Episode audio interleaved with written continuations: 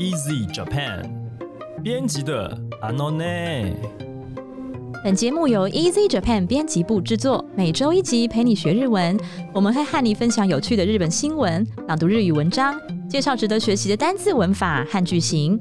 欢迎你在 Sound On、Apple Podcasts、Google Podcasts 按订阅，Spotify、KKBox 按关注，也欢迎你使用 Easy Course 来收听我们的节目。大家好，我是 Easy 丛书馆的阿拉西。今天要和我们继续聊日本旅游的是 Hiroshi 先生。先生，嗨こんにちは。红林奇哇，大家好。哇，上一集真的聊得太开心了，然后还留了一些聊不完照。对，对，那我们之前讲到京都，虽然是讲完了冬天的部分，就是对想哦，就是哦，老师玩雪玩的很开心，还被北欧人笑那个。 对，就是就是 因为我台湾人嘛，就是那个曾卡怂啊，没有看过雪，然后就嗯然后到京都啊看到雪，我好开心。然后那时候后来就开始出现一些比较像是我那一年刚好有一点暴风雪，就是有那种。那个那个雪会加上龙卷风这样卷，就是那哇哦个就是那种到处嗯吹，然后那个像阿拉你要西那样吗？算对，像阿拉是西西那样子。然后我，然后我，我整个是疯了，你知道吗？就哇，天呐，暴风雪！然后我就出，我就我就跑去庭院，然后然后给那个雪打这样子。然后我然后嗯我又跑去停，我我超我超开心。然后嗯哦，可是后来发现，因为那个天气蛮冷的嘛，那时候嗯算零下嘛，然后我就穿着那个就是大外套，就那种棉的还是什么，不知道什么什么材质大外套。然后后来就是身上都沾满了雪嘛，然后嗯回到这个宿舍之后，我发现那个雪，那个就是冰冰的那个雪，它会破坏掉那个衣服的纤维。哎，老师，大大家知道这件事你是不是没有穿？你没有穿防雪衣？那不是防雪，它就是一般那种就是一般的大外套，然后是里面是棉的嗯这样子。哦，对，那个不行，一定要穿防雪衣。然后我我我那我那件外套啊，就现在穿都会都是就是会有一点点那种雪的印记，就 是哦老师还留着哦就一直都有穿。然后所那所以现在是有雪花雪花图案吗？就是蛮雪花的，就是就是一块一块一块，然后那种 O C 那种感觉。老师好习武哦，还继续留着。没有我就觉得嗯就就那件衣服我很喜欢，然后就被嗯被雪破。后来知道说不能穿那些衣服，对就是直接给那个雪雪打这样子。对啊，要防雪衣啦。对啊，老师。那时候完全没有概念，然后那哦，时候在现在应该知道了哈。在京都也买了一些衣服，就是嗯为了因为太冷了，所以真的是当时没有想到会这么冷。对，京都真的蛮冷的。嗯，那るほど。那除了我们刚才都聊的是京都，然后关系有没有关东老师去旅游关东的经验？ 其实关东我光出差就去了大概可能不下三十次吧然，后又是用出差的时候去玩吗？就是就是因为东京的朋友真的太多了。我说真的，我现在嗯如果去东京，我要把每个朋友都见完的话，我需要两个月是日本每还是台湾的朋友？都有。就是哦我我认识的朋友，大概或是客户啊什么，如果加客户可能更多。嗯，就是反正就就很多认识的人嘛，那每个都约一下约一下的话，其实就嗯。真的很快一两个月就过完，而且 而且我都是可能是白天去口译嘛，然后嗯。可能晚上就跟朋友吃饭这样子，然后因为嗯。我大部分住在台场比较多，就台场的那个就是有那个那叫什么那个看烂侠，那叫什么？那那看烂侠叫什么？中文叫什么康浪峡就是那个摩天轮吧？是吗？啊？对对对，摩天轮对。日文老师都有一种病，就是讲不出中文。口译不行，口译这个这个这样这样 NG 这样不行。嗯 OK，就是就是那个，我就住在一个叫做什么什么什么 Bayside 还是什么嗯，Bayside 还是反正就是有一个旅馆很常住，哦，嗯，然后就就是海湾那个边嘛，对不对？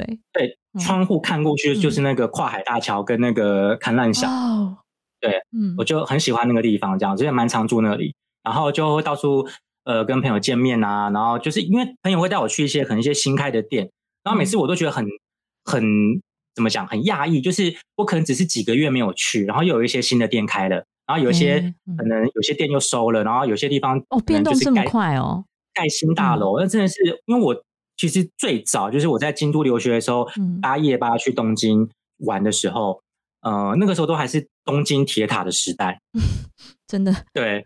然后那时候的景色跟现在完全是不可同日而语，你知道吗？才才十年而已，真的，对我也要流下了眼泪，时代的眼泪。哦对啊，所以所以其实怎么讲，关东当然就是也是会去去千叶啊，去迪士尼啊，反正就去游乐园或者去啊，还有那个富士急哦，富士急乐园，哦，这太太可怕，那是人生的梦魇。人生的梦魇怎么说？因为我很怕那种就是会震动或是会会掉下去的一些游乐设施。那为因为我我何去做？很怕那个你为何要去做没？有啊，就是啊，就是就是三大乐园嘛，日本不就三大乐园嘛，嗯环球影城，然后富士急跟那个跟那个迪士尼嘛，嗯那都要去去朝圣一下。那我我又哦跟中国的朋友去嘛，留学的时嗯候，然后他们每个胆子都很大啊，然后都要去看鬼屋啊。那富士急有全世界最大的鬼屋嘛，然后又要嗯又要坐那个三大最快哈、最高、最快、最长的云霄飞车，三大、哦三三最，然后现在又多一个第四个，好像是嗯最、最多弯道还是什么，反正就是它就是聚集了全世界最最可怕的云霄飞车，然后在同一个乐园里面，老师你就这样被朋友带去了哦？我只坐两个吧，我真的受不了。你知道它有一个、有一个云霄飞车是，它就是标榜最快，嗯就是它用喷射的喷射哦，可能十秒内就跑完全程这样子。天哪，他用喷，然后他然后他中间会绕一个大超级大的发发夹弯，而且是垂直的发夹弯哦。嗯，然后我我好恶哦。我我是我真的不敢做，因为因为嗯因为我我然后因为然后我朋友跟我讲说，他就是觉得好像身体就是人已经到终点了，就是已经回来了，可是嗯觉得好像还在刚刚的起点，这是什么物理现象？就是就是感觉你身体还停在停在上一个的时空的感觉，然后你嗯人已经到了下一个地方了，就是那种完全没有办法，就是就不知道 发生什么事已这样子。经灵肉分离的境界了。我不敢，我真的觉得太可怕了，太可怕。然后还有另外一个是，另外一个云霄飞车是它是倒着上去，就是你是背对着它的轨道上去，哦，然后你下最后下去的时候，你是整个人往后翻哦，整个就好像就是那种后空翻的感觉。然后它那个座位不是固定，它会它会它会旋转，就你会你会边下坠，然后边边边三百六十度旋转天，哪，为什么人要这样虐待自己啊？很恐怖。很恐怖啊！OK，对我我嗯我我我我只做另外一个，就是那个就是最久的七分多钟的云霄飞车哦，那真的是折磨啊！真的七分钟也太久，一般三分钟差不多了吧？它就是一直上上下，一直上上下下，上上下下，到后面我都已经习惯了，你知道吗？我就觉得 好吧，就来吧，反而就是已经不可怕，麻木了。好吧，就来就来吧，对啊，就麻木，就到底要几次？嗯然后他他很有趣的是，他会在最高的地方停住。嗯然后我是因为我也是大概是接近冬天的时候去的，嗯然后那个时候富士山是灌雪的状态，它是嗯上半部是白色的，嗯，很美，对啊它就，放在最高处让你看富士山，啊，然后然后让你看个十秒，哦，所以这蛮有趣的欸，还让你先赏景就，往下掉，就往下。可是那时候我根本没有心情看，然后，因为我觉得糟糕，到底要要不要下去啊？要不要下去啊？很恐怖，好笑哦。嗯，对吧、所以老师那个时候有有看到富士，山，有有有有有，其实算还蛮幸。运呢，因为富士山其实不是那么长，可以让你看那么清楚，因为天气的关系。对，天气其实蛮多变。对，常常是雾蒙蒙，看不到那个很漂亮白矮矮的山头，所以看到也是蛮幸运的啦。对啊，嗯就是算蛮日本蛮代表的一座呃火山嘛。对啊，对，所以就是刚好又在山脚下，所以看得很清楚。嗯哼哼哼。那关东还有其他地方吗？比较关东哦，其实关东其实点的点真的是蛮多的，什么小叮当博物馆啊，那些各式各样的博物馆就不用、哦不用讲了。哆啦 A 梦博物馆哦。对，然嗯后、哆啦 A 梦，对对，我还停在很 久远的时代。对，我怕现在的听众听不懂，翻译一下。嗯嗯 温泉博物馆啊，什么各式各样的，对，就嗯是其实是很多地方可以逛啦，但是去哪边人都很多，然后可能嗯像地铁都，像我一些比较比较常就是转车的地铁，像是什么新宿啊那种大站哦，嗯他们甚至都有到地下七层哎、嗯，超，就是每一层都有电车，每一层都有电车，然后啊，超容易迷路，然后。嗯我真的每次到京到那个东京，我都有觉得进到一个很大的迷宫，特别是地下的那个像是蚂蚁蚂蚁王国的感觉，蚂蚁窝对蚁窝，对，对对对，就是完全不知道自己在哪里这样子。嗯对，所以关东跟关西比，它的嗯。它的生活机能，各式各样的店店家，然后各式各样的旅呃，就是怎么讲娱乐的体验啊，还有像是这些主题乐园都嗯。很多，所以其实可以逛的地方是蛮多的。那看夜景的地方也蛮多，比如像嗯。东京的都厅啊，或是你可能可以去一些呃一些山上对，呃看夜景，我觉得都还蛮嗯。好的。只是真的我比较不喜欢关东，的原因是嗯。我真的一直给人家一种很忙碌，然后被时间推着走的感觉。对对，我那时候去东京也是一样的感觉，就是觉得跟台台北好像它好像是台北的加倍好几倍。哦，升级版那真对我我在我在京都，我觉得我在京都过一天跟在东京过一天，那个密度其实差蛮蛮多。东京可能一瞬间就过完了，可是我嗯在京都，我一天感觉好像有两天。对，然后就可以很哲学思考人生。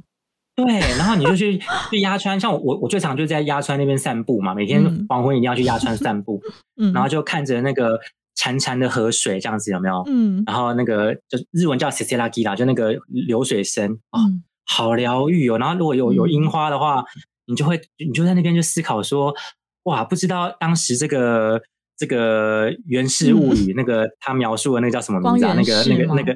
对啊，那个那个将军当时是不是也在这边看看樱花这样子？哦就会想象一些东西，然后看着月亮，看嗯想说古人是不是也在看同一同一块月亮这样子？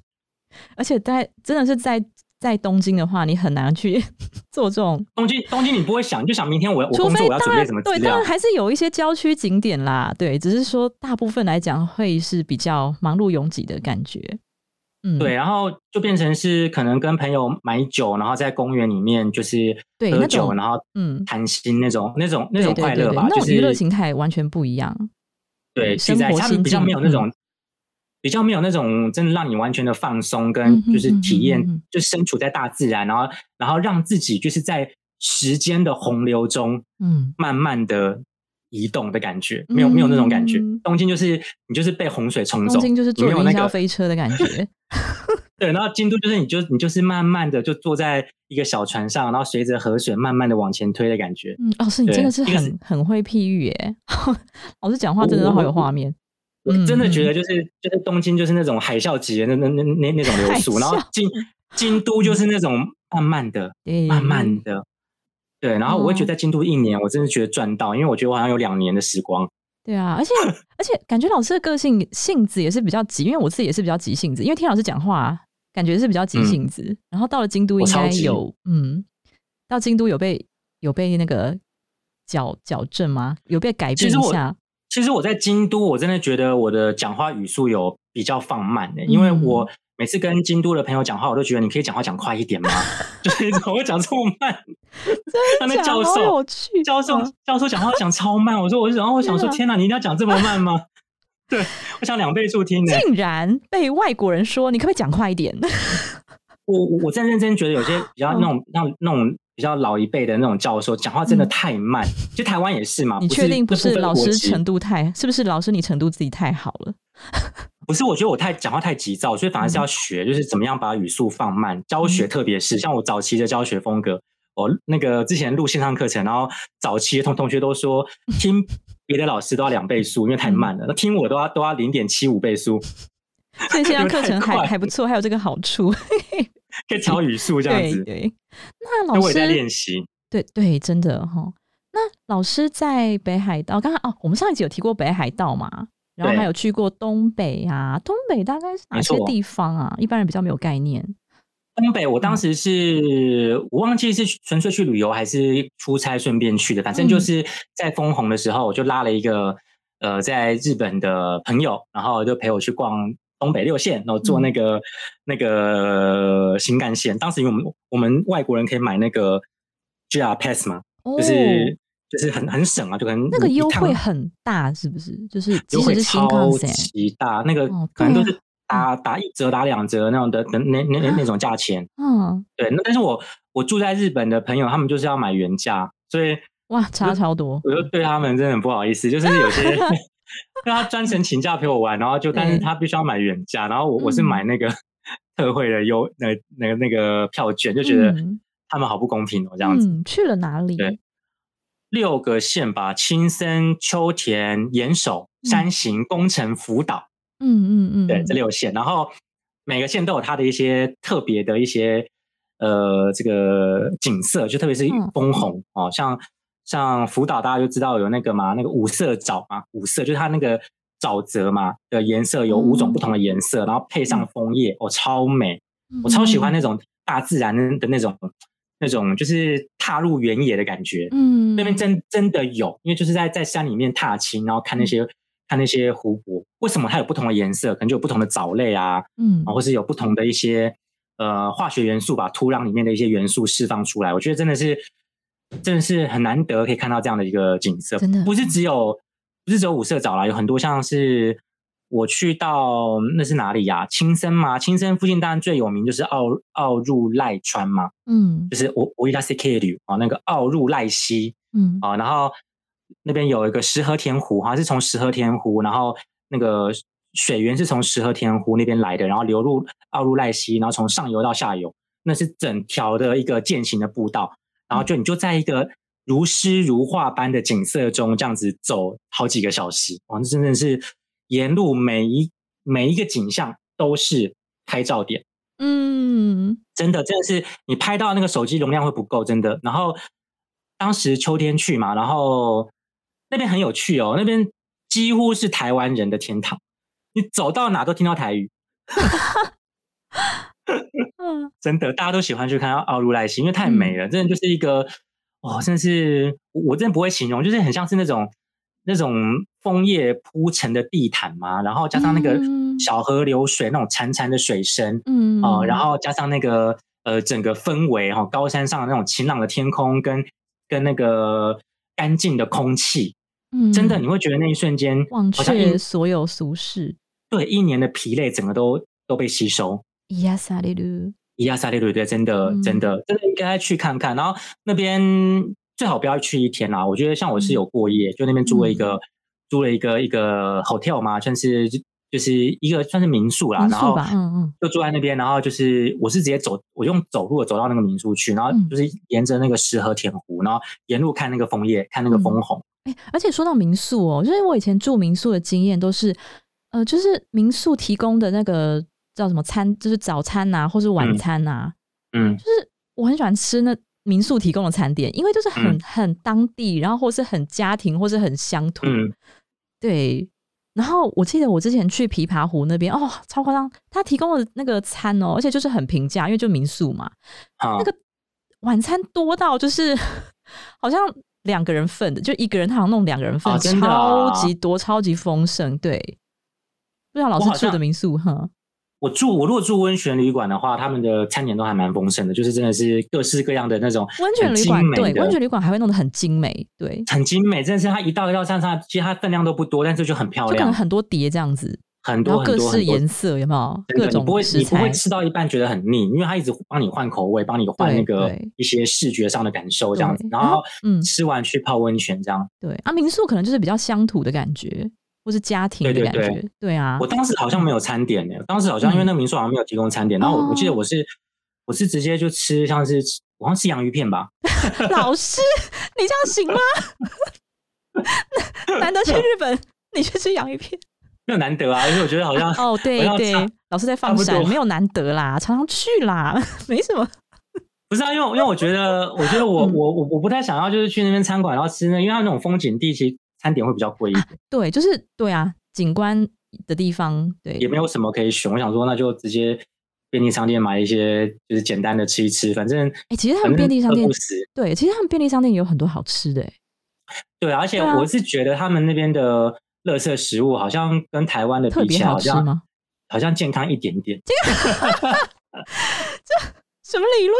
你你不觉得他们那边泡面，嗯你，不觉得那边泡面感觉好像比台湾健康吗？就是它那个比较，我是觉得比较好吃，可是我不晓得有没有比较健康。色素好像比较少一点，感觉啦。诶就是包不好哦都是那种都是粉啊，它不是那种嗯我们台湾有会会那种油油的东西啊你如果说到油脂方面的话，有可能哦。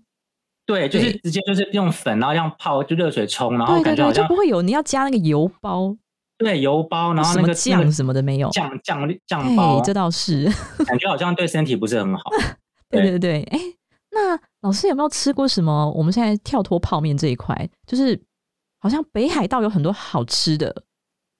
刚才我对，哎、我我我去北海道那时候，朋友找我去吃那个什么那个螃蟹锅，那很有名，那个札幌嗯那个、那时候螃蟹锅，然后那阵就是各式是它是山米米索珍海味，汤底吗？还是什么汤底？好像是，可是嗯我记不太起来，我只记得蟹它就上锅，哈，上了很多肥肥的那个蟹脚，然后就还有蟹是吃到黄在里面那种吗？对它各式各样的鱼呀、各式各样的那种海鲜，然后这样嗯。这样这样上，然后真的是吃的饱饱的，然后嗯，然后可是价钱也稍微贵一点，可能一餐可能要不知道接近一万日币之类的。嗯，可是你们是几个几个人吃嘛，对不对？就就每个人分出来，就是分每个人份就是就是这么多钱，哇哦，真的哦，这是很高级的，很高级的。螃蟹对锅，很名贵就对了，嗯很高级的嗯螃蟹锅，那都是要预约的。呃我朋友他们都是有特别去预约，所以就是还是偶尔可以放松一下啦，就不用就是一定都要吃，对啊，而且都要吃泡面。对啊，老师事业做这么大，有什么关系？对不对？也对，就是 也不知道没有啦该该怎么，因为我总觉得，人生一吃个一次不为过啦，对不对？对吧、如果客户直接请我去吃的话，就更好了。嗯，对啊，你对客户贡献那么大，对不对？那对对对有没，有可不可以介绍一点比较平价一点的、稍微庶民一点的美食？呃，北海道，我我我北海道嗯其实觉得比较特别，是它那个是不是叫汤咖喱啊？有点忘记了，就对对是对对对对对，那个就是它，，soup curry，对，好像是，哦就是它，我记得当时吃的那个咖喱是在汤里面，然后对，吃起来就是微辣微辣，然后就是有一种咖喱跟那种拉面混合而且的那种而且。而且老师有没有发现汤咖喱它里面料很多？就是对对对对，不同于我们一般的咖喱，就是里面可能好多种蔬菜，对对对，蔬菜真的蛮多的，对，然后肉跟菜都是大块大块那种。对，真的就是就是其实没有那么难找，就是仅只要打开 Google Map，然后搜寻一下，其实店还蛮多的。对，然后老师，请问一下哦，你在吃汤咖喱的时候，你的吃法是怎么吃？你是把汤浇到饭里面吗？还是饭拿到汤里面？我我怎么记得好像当时就出 来的时候就已经是混在一起了。我不太记得了，就是这太细节的东西我不太记得。哦，没有，因为 我我自己的话，我自我自己，嗯、我有吃过，在北海道吃过一次汤咖喱，然后好像嗯就是他们都是习惯，因为我们台湾人可能就是习惯和在一起嘛，就是啊汤浇到饭里面去，对，啊但是他们是，嗯、就是把饭拿到汤里面这样吃，能挖一口饭，然后再哦，配汤很这样吃难哦。对可能我觉得其实这种东西，嗯，就是你当下吧，尊重自己的直觉最重要，就是不要管别人嗯怎么吃。就是有人说什么吃生鱼片要要这样直接沾，有些人说什么要要把那个饭跟那个鱼就是分开来沾，就是要有有很多那种。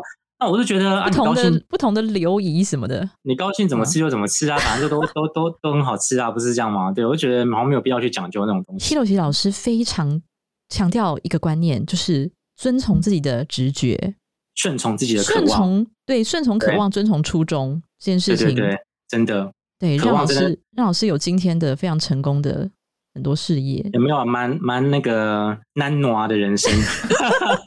丰富好不好？真的是很草莓草莓的人生这样子，就是，可是我觉得其实有时候草莓一点也也没有不好，就是你可能你不想承担是没有承担草莓过大好的压力吗？，老师，你真的没有草莓好吗？你那个接那么多案子，那么常出差，我们现在聊的当然是乐那个嗯玩乐这一部分，对啊，嗯，可是嗯可，是因为我蛮喜欢这件事，所以我不觉得它是压力。但是如果你说的太做一点勉，对，勉强自己做做什么事情的话，那真的压。像我自己就觉得我要当 YouTuber 可能就很困难，因为嗯我不喜欢剪片嘛。是，对，所以这样子定期的这样产出东西，我就觉得非常的对我来说就是很不能适应这样。但是如果说像这种嗯口译这种一次性的这种再累，我都觉得很很开心。所以真的是要好好倾听自己的直觉，倾听自己内心的声音，对，没错，真的，然后去去不要太，不是说不要努力，而是说不要勉强自己去做一些不符合自自己可能人设的事情。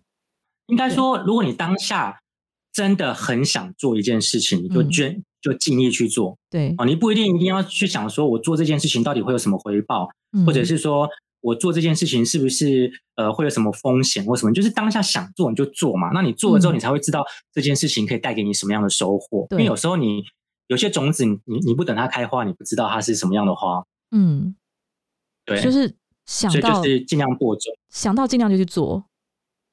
对，然后有嗯些事情，有些事情就别人告诉你说你一定要做，你一定要做，你不做不行。但是你如果自己就当下就没有那个 feel 的话，我觉得也不要勉强，真的，因为我真的觉得，嗯，你硬是要做一件事情，如果当下你觉得是有压力的，你没有办法发挥的很好。对，哎，所以那个时候我觉得我们很幸运呢，就是我们那时候找老师来出书，是刚好老师那时候有这个 feel，对不对？不然老师也不会理不会理我们。我其实对一直蛮排斥写书，因为、嗯。呃，其中一点是因为我觉得写书的责任蛮重大，然后可能会有很多像是你要纠错一些一些，像我们都知道嘛，像日文书你要注音啊，你要弄那些标点符号，弄那些格式啊，嗯。你多少都一定会不小心有看漏或是打错嘛。那也不是你不会，或是你自己就故意错，他就是他就是会对。人就是会会有一些，啊，可是我们会很担心说读者看到给你的评价，我会蛮担心，因为我我会觉得嗯，就是我会觉得说，一个书就是要完美，但是又很嗯难完美，就一定会有一一些小错字或什么。所以老师尽管再怎么努力教导，对啊，所以老师那时候为什么就跟我们谈谈拢了？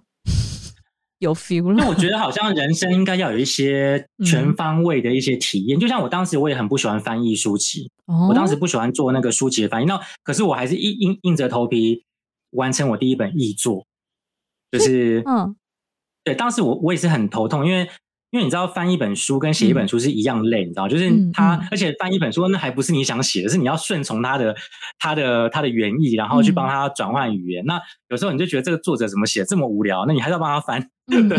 对，而且而且他有那个交稿的压力，那个可能比我们写书那个那个截稿的压力那个更是大，因为他他就是要赶着上市，因为原原作已经上市了。那你中哦中译版，你不赶快再趁这个市场还热度还没有减却的时候、冷却的时候，把它出出来，可能它就过了它的黄金时时期，所以你可能只有两个月或三个月可以翻呢嗯一本书哦。然后可能当然也要校稿，对不对？但是、呃，校稿当然就是还是会有什么错字啊、标点什么，哦，那真的是很很头痛。而且嗯重点是什么呢？重点是我当时第一本的译作，我是翻物理的书籍，它是教物理哦，物理。嗯那你就你就内心会想说，物理书哦，啊我啊我翻了会有人看吗？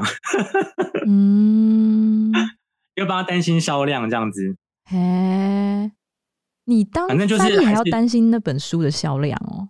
不是就会觉得就是说，我既然都嗯翻了，那我当然会希望这本书可以让嗯更多人看到嘛，嗯对。嗯，所以但是还是嗯没有自己的书来的这么重视啊。自己的书当然是自己的精华嘛，自己的心血，所以当然会更希望自己的书被看见。嗯，对，所以刚才哎、我们为什么会聊到这里来？我们刚才讲说要顺从自己的内心的渴渴望望啊，讲到螃蟹错锅啦，对，从螃蟹锅讲到这边来，OK。那听起来老师很喜欢日本的嗯环境，还有日本的一些生活文化。那老师有考虑过去日本移民去日本吗？或是在日本长期工作之类的？移民我是不敢讲啦，因为毕竟你要拿到他的那个那个就是国籍或是居留证、永久居留证什么，嗯那可能就是必须要在当地要有，比如说长期的工作或什么。那我又不喜欢当上班族，那我也不想要嗯。被组织绑住，所以射手座是对自由自由业的这样的前提下，其实要拿到永居是蛮困难的。嗯。对，所以可能就还是可能退休不知道，可是退休去那边也不能，如果没有永居的话，你也不能住很久，所以哦，其实就还是这样子定期的过去，可能就玩一下住个三个月，对，住个三个月这样，出差一我觉得可能下啦，玩一下最舒适。对啊，因为我觉得日本它的环境就是适合旅游，但是呃不适合工作，我觉得因为太哎太过于压力大了。哎，そうなんです对ね。嗯，那旅真的游啊，我们这两集都在谈日本的旅游嘛。那旅游对老师来说，因为据我所知，老师非常非常重视 嗯旅游生活这一块。那旅游对老师来说是怎么样的一个意义呢？我觉得旅游就是怎么讲啊，就是你会见到不同的朋友嘛，那不管是旧朋友、新朋友，你看到不同的风景，看到不同的文化，然后品尝到不同的美食，跟见识到不同的生活形态，其实对自己人生是蛮有怎么讲启发的啦，就会觉得说，好像世界上有这么多不同的地方，这么多不同的环境，有这么多不同的人，他是用不同的方式生活着。嗯。那就会思考说自己到底最适合哪一种生活方式，然后或者也可以看到一些，嗯，怎么讲啊，就是自己比较喜欢的生活环境，我觉得蛮重要，因为其实有时候我们会很容易被自己生活的，就是工作啊，或是被自己生活的居家环境给绑住，你会看不到一些你自己想要体验的那种生活形态，但是嗯出国就会让你看到这些东西，那也会让你知道说，其实要到新的地方生活，其实没有那么困难。如果你有心的话，其实全世界都是你家 那种感觉。嗯，嗯对。好，那在节目的尾声呢，我们来也是请老师稍微简介一下八月的新书。对，就是我出了这本书，也已经贩卖了几周了哈，大家、呃可以再去博客来或是去实体书店去看一下。书是呃 JLPT 新日检文法实力养成哦，那有什么特色呢？大家可能蛮多人问我是问这个级数的问题，说它的这个到底范围到哪里？其实就是从 N 五到 N 三，其实都都有哦。我们是把三个级数的内容把它融合在一本书里面。然后把这些比较复杂的文法分门别类的介绍，然后去做一些触类旁通的延伸哦，去做整合。然后不管在文法概念上啊，像是助词啊，像是一些口语啊、呃敬语啊，或者是像是一些时态啊，还有各式这种不同的文型哈，到底怎么组合？那相似文型的比较，容易混淆的概念哦，都是用一种还蛮怎么讲，尽可能去帮大家做归纳，跟用深入。浅出的例子啊，各式各样的搞笑的例子啊，时事的例子啊，或者是什么动漫啊、日本文化，或是呃，可能日检比较容易出现比较震惊的句子啊，我们都有，而且会有蛮丰富的一些练习题，让大家去测验一下是不是已经通透这些观念跟句型。那我们最后还有两回的模拟试题，不管是要考 N 四、N 五，或是要考 N 三呢，都可以稍微练习一下，然后去培养这个日检的应试技巧。对，大家大家这样可以听得出来，老师这个人真的是对任何事情呢，其实都是非常非常非常认真的看待。这很重要，因为我觉得其实就是要保持年轻的心，就是外表其实也是最好内外兼修。对，内外兼修。大家如果有有推荐的保养品啊，或是一些 美美美容的课程啊，也欢迎私信给我。那就是就是看有没有什么方式，对，是我还可以做帮忙做夜配都可以。好啦。